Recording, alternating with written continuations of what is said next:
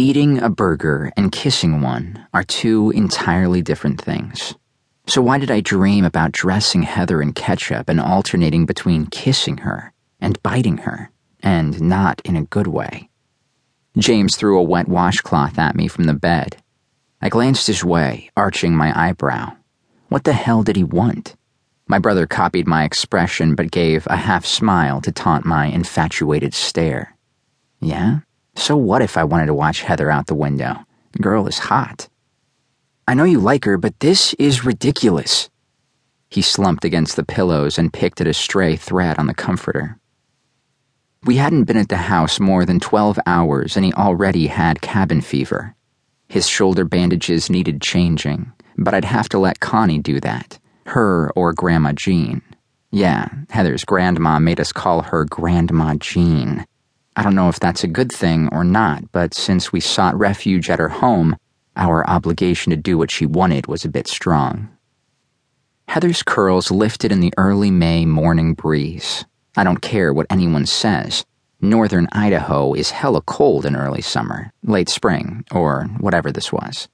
Heather wore shorts outside, and while I loved the view of her legs, I couldn't hold back the shiver.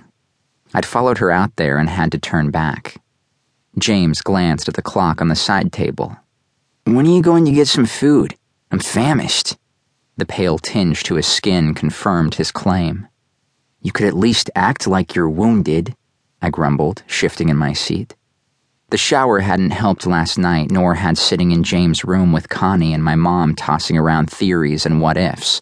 I was bored out of my mind, starving as hell, and couldn't get my mind out of the gutter. I'm not going out there to hunt yet. I know you're hungry, me too, but it's freezing outside. Heather promised it would get warmer in a couple of hours. You can wait until then. I pointed at his injured shoulder. Hey, it might be healed even more at that point. You could go with me. Leaving him alone with Heather, especially as the hunger built inside him, didn't sit well with me. We sat in silence, our topics limited to the immediate concerns. Talking about the impending war, food, and our situation looming before us didn't seem like the best way to spend our time. And yet, what else did we care about in the moment? I cleared my throat. I needed meat. My tongue was drying out. So, do you have any ideas? Of course, I couldn't avoid the carcass in the room. I was too damn blunt. He shrugged, but worry added a tinge of anger to his voice. No, Dominic didn't share more with me than his orders and the obvious pain. I wish I could say I'd seen inside his brain and had the secret of all of his plans, but I don't. You most likely have more insight than me, you know? The front door slammed, cutting off my response. Not that I had one worth saying. I'd most likely just hmm at him Hell, I don't know what Dominic the bastard wanted, but I do know it wasn't to deliver roses and kiss my cheek. If I were Dominic, I'd swarm this place to get to Heather and to get revenge on me. You think you're that important? His solemn tone dominated the meaning behind his smart-assy question. I folded my arms. I wouldn't say I'm important. I think he's sociopathic and OCD just enough to want to get back at me for defecting and taking her and you with me.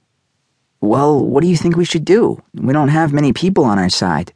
He adjusted in the bed with his one good arm, wincing at the effort the movement claimed. I feel like I need a plan. I'm going crazy just sitting here.